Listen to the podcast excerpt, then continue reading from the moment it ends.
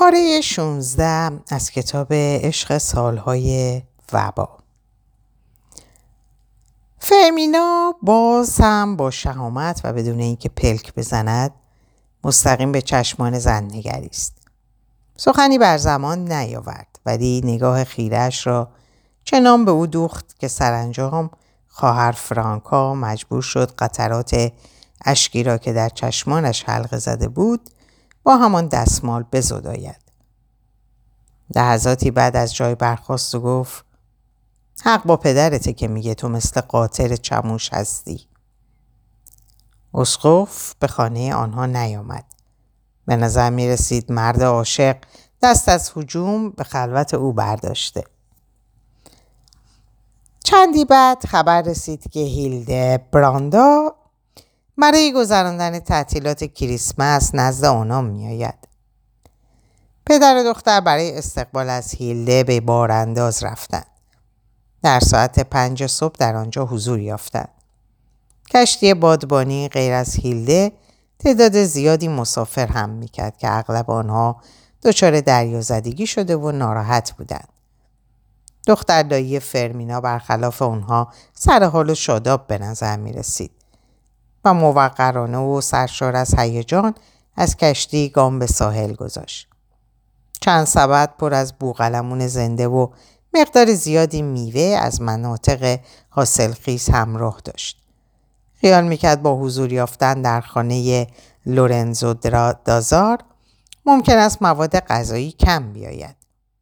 از سوی پدرش پیام آورده بود که اگر برای برگزاری مراسم جشن و سرور نیاز به نوازنده دارند بهترین گروه موسیقی را در اختیار دارد که می‌تواند آنها را روانه کند. همچنین قول داده بود مقدار زیادی ترقه هم برایشان بفرستد. او نمی‌توانست زودتر از ماه مارس به دنبال دخترش بیاید و با این حساب دو دختر می توانستند از حضور در کنار یکدیگر به اندازه کافی لذت ببرند. آنها از همان لحظات آغاز ورود با صمیمیت فراوان همزیستی خود را نشان دادند. پس از ورود به خانه هر دو لخت شدند و به حمام رفتند تا در زدودن چرخ و خاک و خستگی از تن یکدیگر به هم کمک کنند. در این حال به اندام یکدیگر با دقت نگریستند تا تغییرات ایجاد شده را از مدتی که فرمینا آنان را ترک کرده بود ببینند.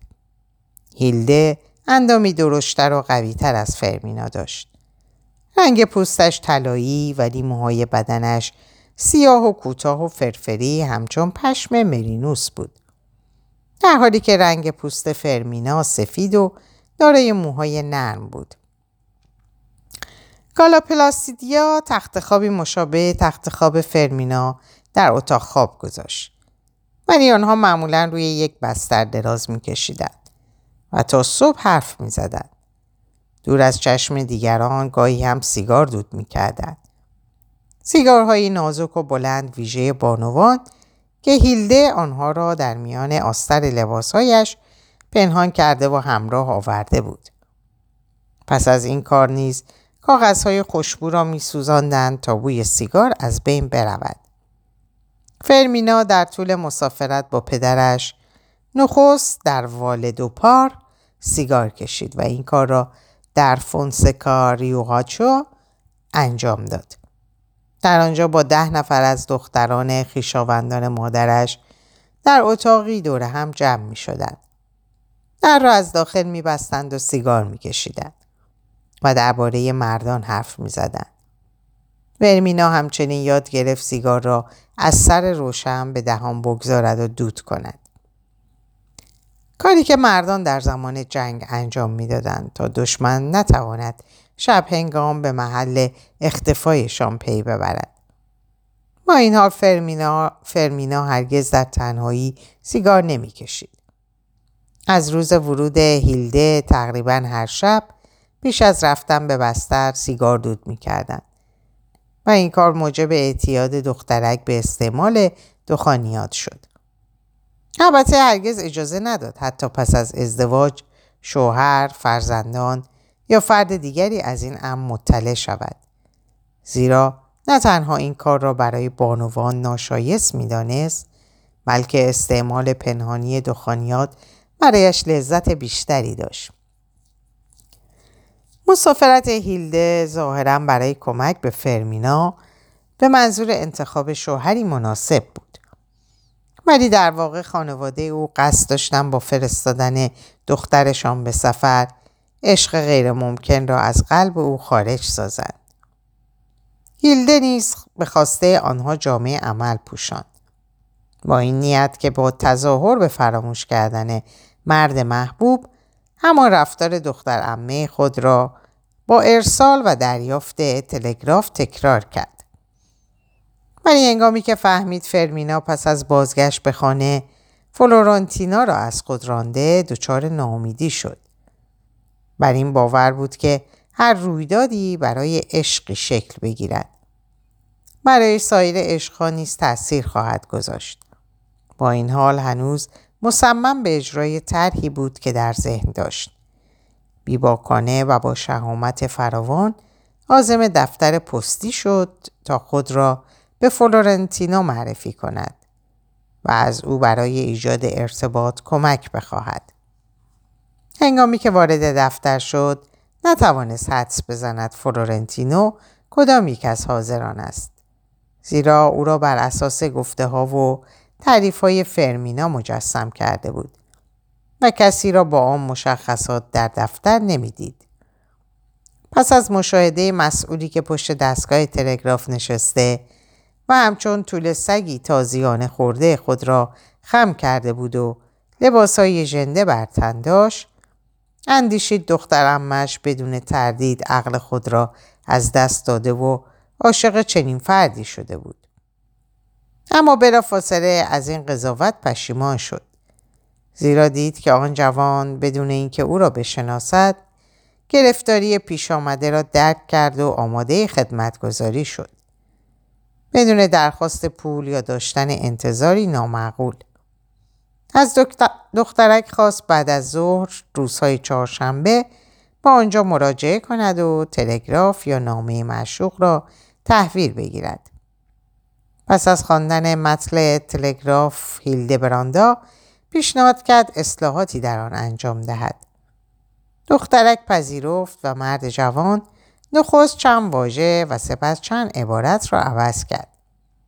ولی سرانجام نامه را پاره کرد و متن تازه ای نوشت. به اندازه ای نامه را زیبا و تاثیرگذار تحریر کرد که هیلده پس از خواندن آن و خروج از دفتر گریست.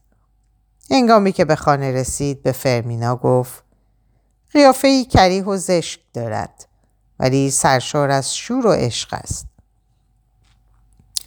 آنچه بیش از همه هیلده را شگفت زده می کرد تنهایی و گوشگیری زیاد دخترمش بود. با سراحت به فرمینا گفت که رفتاری همچون پیر زنان دارد. هیلده به زندگی در محیط شلوغ و خانه های پرجمعیت عادت داشت. از همان خانه هایی که گاهی واقعا معلوم نبود چند نفر در آن زندگی می کنند و چه زمانی چه کسی غذا می خورد یا می رود و یا می آید. نمی توانست ببیند که دختر امش همواره خاموش و آرام در گوشه تاریک در یک اتاق بنشیند و با کسی معاشرت نداشته باشد. در واقع این گونه بود. فرمینا از ساعت شش صبح که از خواب بیدار می شد تا هنگام رفتن به بستر برای خواب شب تنها وقت می گذراند. با صدای دقلباب شیرفروش از خواب برمیخواست. سپس زن ماهی فروش با سبدی پر از ماهی تازه که روی خزه های دریایی قرار گرفته بودند در می‌زد. پس از آن میوه فروشی دورگرد می آمد تا میوه های گرانبهای ماریا باخا و سانخاسینو را عرضه کند. بعد هم دیگران به نوبت در را میکوبیدند. از گدا دخترک فروشنده بلیت های بختازمایی خواهران جمعآوری کننده خیرات و صدقات چاق و تیسکونی که زیاد حرف می‌زد خریدار کاغذ و روزنامه باطل شده و کولی های فالگیر که طالع مردم را از روی ورق یا کف دست یا فنجان قهوه یا حتی آب درون تشت حمام بازگو می‌کردند. گالاپلاسیدیا تقریبا هر روز مشغول باز کردن و بستن در بود و در واقع بیشتر کار روزانه او را تشکیل می‌داد. به یک نفر می‌گفت نه به دیگری می‌گفت لازم نداریم برو بعدم بیا گاهی از روی ایوان خشمگین فریاد می‌زد لعنتی ها چرا اذیت می‌کنید و به عدهای هم توضیح می‌داد هرچه لازم بوده خریدیم با این حال همچنان روحیه اطاعت بردگی را حفظ کرده بود در هنگام فراغت به جز باز و بسته کردن در لباس ها را می شست. اتو می کرد و مرتب و منظم در کمد میچید. با اینکه فرمینا مادر فرمینا سانچز مادر فرمینا دازا چهارده سال پیش فوت کرده بود ولی کمد لباسهای او را هم مرتب می‌کرد. رقم این کارها فرمان روای اصلی خانه فرمینا دازا بود و تصمیمات مهم را او می‌گرفت. مثلا دستور می‌داد چه چیزهایی بخرند. چه غذایی بخورند و چه کارهایی و در چه زمانی انجام دهند. خود نیست پس از رسیدگی به پرندگان و گلها دیگر کاری برای انجام دادن نداشت و معمولا دچار بیحوصلگی می‌شد. از زمان اخراج از مدرسه خواب نیمروزی هم به برنامه هایش اضافه شده بود و گاهی تا صبح روز بعد نیز بیدار نمی‌شد. در این اواخر تمرین نقاشی را هم برای وقت گذرانی بیشتر برگزیده بود. رابطه فرمینا با پدرش پس از اخراج امه اسکولاستیکا به شدت تیره شد. ولی به دلیل اجبار به همزیستی راههایی برای ایجاد ارتباط تازه و عدم ایجاد مزاحمت برای یکدیگر کشف کرده بودند. از جمله اینکه دخترک صبح هنگامی از اتاق بیرون, بیرون می آمد که پدرش بر سر کار یا بیرون از خانه رفته بود. تنها زمانی که با رعایت کامل تشریفات یکدیگر را می‌دیدند هنگام صرف نهار بود که فرمینا هرگز از درست کردن غذای کافی مناسب برای نهار قافل نمیماند. لورنزو معمولا اسرا پیش از بازگشت به خانه سری به کافه پاروکیا می‌زد و علاوه بر مشروب نوشیدنی های اشتها آور می نوشید. ولی اغلب اشتهایی برای خوردن شام آن هم به تنهایی نداشت. معمولا غذای او را در بشقابی روی میزش میگذاشتند و بشقاب دیگری روی آن قرار می‌دادند تا گرم بماند. ولی این غذا دست نخورده باقی میماند و صبح پس از گرم کردن دوباره صرف می‌شد. هفته یک بار برای مخارج خانه پول می پرداخت. فرمینا این پول را با دقت و حسابگرانه خرج می کرد. هرچند لورنزو هرگز از دخترش نمی‌پرسید که پولها را چگونه خرج کرده و همواره پولی را که فرمینا برای خرید چیزهایی خارج از برنامه درخواست می‌کرد به او می‌داد.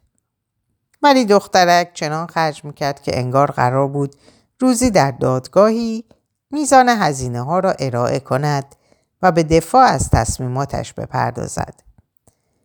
لورنزو هرگز در مورد نوع کاری که انجام می‌داد توضیحی به فرمینا نداده و او را با خود به محل کارش نبرده بود. البته دلیل همراه نبردن دخترش را نامناسب بودن محیط کار ذکر می‌کرد. اگر قرار ملاقاتی در خانه نداشت زودتر از ساعت ده شب یعنی دقایقی مانده به ساعت منع تردد به دلیل حکومت نظامی باز نمیگشت. از عصر تا حدود ساعت ده در کافه پاروکیا میماند و علاوه بر نوشیدن مشروب به بازی های رایج در آنجا از جمله شطرنج مشغول می‌شد. لورنزو در ضمن که در انجام این بازی ها مهارت زیادی داشت مربی خوبی هم به حساب می آمد. تقریبا بلافاصله پس از بیدار شدن از خواب و بیرون رفتن از خانه مشروب می نوشید و سیگار برگ دود می کرد. ولی هرگاه به خانه می آمد هوشیار بود و از این لحاظ مزاحمتی برای دخترش فراهم نمی‌کرد. البته یک شب به طور استثنایی انگامی که به خانه آمد و از راه رو گذشت و اندازه ای سر و صدا را انداخت که فرمینا بیدار شد و پس از اینکه لورنزو با کف دست بر اتاقش کوبید در را گشود و در برابر خود مردی بی تعادل با چشمان لوچ و حالتی غیرعادی دید و به شدت وحشت کرد. لورنزو گفت ما از بین رفتیم و کاملا ویران شدیم. تصمیم گرفتم این موضوع را هم به تو اطلاع بدهم تا بدانی. این تنها عبارتی بود که بر زبان آورد. روزهای بعد هم دیگر در این باره حرفی نزد تا دخترک بداند از واقعیتی صحبت می‌کرد یا نه. با این حال فرمینا همان شب دریافت که دیگر در این دنیا تنها مانده و باید در برزخی اجتماعی به زندگی خود ادامه دهد. همکلاسی هایش در بهش زندگی می کردند ولی در را به روی او نمی گشودند. پس از اخراج از مدرسه حتی همسایگان نیز رفتار خوشی با او نداشتند. پدرش هم در دنیای بازرگاران، باربران و مهاجران جنگی بارانداز زندگی می‌کرد و در کافه پاروکیا نیز به عنوان فردی گوشگیر به حساب می آمد. و هرچند در اغلب بازی ها شرکت می کرد و پیروز می شد ولی روابطی صمیمانه با دیگران نداشت. برگزاری جلسات تمرین نقاشی اندکی به فرمینا روحیه می‌داد. زیرا استاد نقاشی آموزش گروهی را توصیه می, گروهی را توصیه می کرد و در نتیجه سایر نوآموزان دختر را نیز به خانه آنها می آورد و در آنجا کلاس ها را تشکیل می‌داد. با این حال این دختران از طبقات اجتماعی متفاوت و دارای شرایط ویژه‌ای بودند و پس از خروج از خانه گرمای حضورشان از بین می‌رفت و نمی توانستند دوستان دائمی او به حساب بیایند. هیلده می‌خواست درها و پنجره ها را بگشاید. هوای تازه به اتاقها بیاورد. نوازندگان پدرش را به آنجا دعوت کند. شادی را به خانه بیاورد. مراسم آتشبازی بر برگزار شود. به این ترتیب روحیه فرمینا را عوض کند. ولی خیلی زود دریافت که طرحهایش قابل اجرا نیست. نخستین دلیل این بود که کسی را برای دعوت کردن به این مراسم و ایجاد ارتباط دوستانه نمی شناخت. با این حال هیلده شاد و با روحیه موجب بازگشت فرمینا به زندگی اجتماعی شد و او رو وادار ساخت پس از پایان کلاس نقاشی با هم به خارج از خانه بروند و در شهر گردش کنند. فرمینا جاده ای را که همراه با ام اسکولاستیکا میپیمودند تا به مدرسه بروند نشان داد. همچنین او را به تماشای پارک کوچک و نیمکت مرمری که فلورنتینو روی آن می نشست و وانمود می کرد کتاب می خواند برد. خیابانهایی که فلورنتینو در آن به تعقیب دخترک می پرداخت. محل اختفای نامه ها. کاخ شومی که پس از بازسازی تبدیل به مدرسه شد و مورد نفرت فرمینا بود. و سایر مکانهایی را که لازم می‌دانست به دختردایی خود نشان داد. روزی نیز از تپه منتهی منتهی به گورستان فقرا بالا رفتند تا نقطه ای را ببینند که فلورنتینو میستاد و با ویولون آهنگهای عاشقانه می نواخت تا باد آنها را به گوش معشوق در اتاق خواب برساند. از آنجا همه شهر زیر پایشان دیده شد. سقفای فرو ریخته خانه ها. دیوارهای در حال ریزش. بقایای قلعه ها در میان گیاهان وحشی. جزایر متعدد خلیج. گدایان اطراف مرداب و دریای پهناور کارائیب. کاملا در معرض دید آنها قرار داشت. شب عید کریسمس برای شرکت در مراسم مذهبی شبانه به کلیسای بزرگ شهر رفتند. فرمینا در همان مکانی نشست که قبلا هم می نشست. و به نوای آهنگی که فلورنتینو مینواخت گوش می‌داد.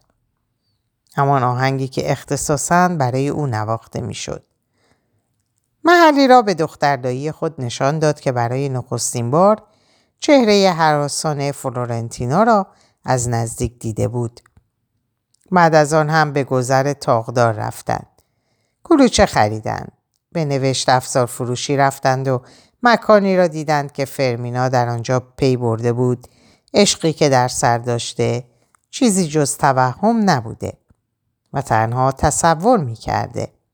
هر گامی که از خانه تا مدرسه برمی دارد و به هر نقطه ای که می رسد بدون حضور فلورنتینو هرگز لطفی نخواهد داشت.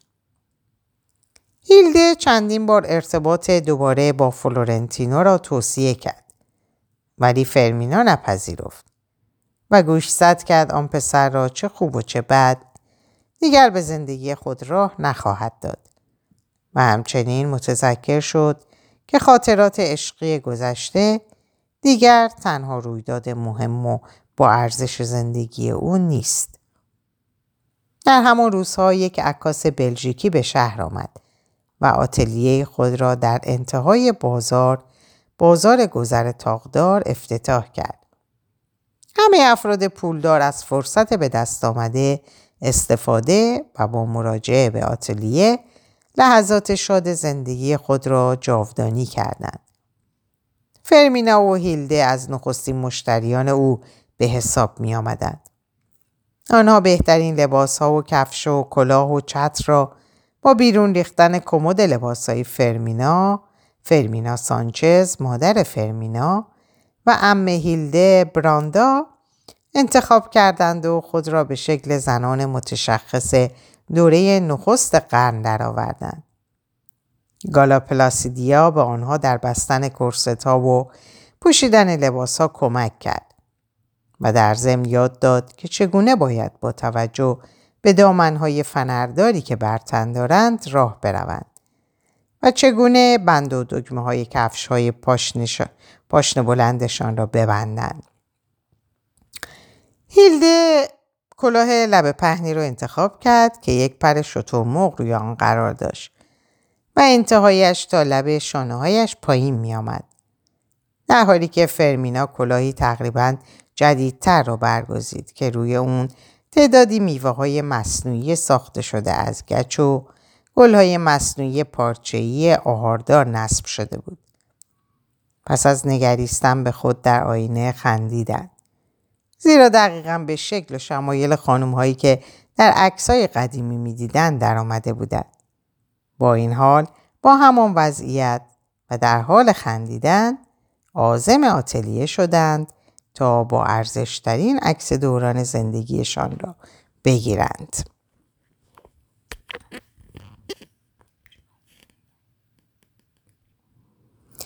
گالا پلاسیدیا از پنجره ایوان اونها رو تماشا می‌کرد و دید که چترهای رنگارنگشون رو گشودند.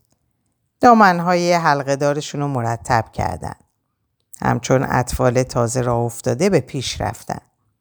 کفش های پاشن بلندشون رو با سر و صدای زیاد به زمین میکوبیدن و از در خونه خارج شدن. زن سیاه پوست در دل دعا کرد که عکسهایشان خوب عذاب درآید. ورودی آتلیه مرد بلژیکی بسیار شلوغ بود و عده زیادی در اونجا جمع شده بودند. زیرا در حال عکس گرفتن از بنیسنت نوع قهرمان مسابقات مشتزنی پاناما بود. این قهرمان دستکش و لباس مخصوص رو پوشیده و تاج افتخار رو بر سر گذاشته بود. مجبور شد برای گرفتن عکس البته به توصیه عکاس حالت دفاع در مشتزنی رو به خود بگیره. بی حرکت بمونه و تا حد امکان آروم تنفس کنه. تماشاگران با مشاهده چنین صحنه‌ای به شدت اونو مورد تشویق قرار دادند. بنی سنتنو نیز ترغیب شد تا مهارت‌های دیگر خود را به معرض نمایش بگذاره. همین امر موجب تأخیر در عکس برداری شد. پس از اینکه نوبت به فرمینا و هیلده رسید هوا ابری شده بود و هر لحظه احتمال بارندگی می‌رفت با این حال اونا به صورتشون پودر زدند و به ستونی ساخته شده از مرور سفید تکیه دادند. لحظات بی حرکت ماندن دو دختر بسیار بیشتر از حد انتظار عکاس بود. به این ترتیب عکس آنان نیز جاودانی شد. انگامی که هیلده در صد سالگی در مزلعه فلورس داماریا دار فانی رو ودا گفت اون عکس رو در کمد لباسهاش در میان کاغذهای معطر همراه با نامه قدیمی و کهنه پیدا کردند. فرمینا نسخه ای از همون عکس رو چندین سال در صحنه نخست آلبوم خانوادگی چسبونده بود. ولی روزی بدون اینکه کسی متوجه باشه ناگهان عکس ناپدید شد. البته چندین سال بعد. شبیه اون رو در مجموعه یادگاری های فلورنتینو هنگامی که بیشتر از 60 سال داشت یافتند. فرمینا و هیلده از آتلیه بیرون اومدند. میدون مقابل بازارچه و روی همه ایوانهای منتهی به خیابون ناگهان پر از جمعیتی شد که برای دیدن اونها گرد اومده بودند. دو دختر یادشون رفته بود که صورتشون پودر زده و لباسهاشون متعلق به دهه های گذشته است.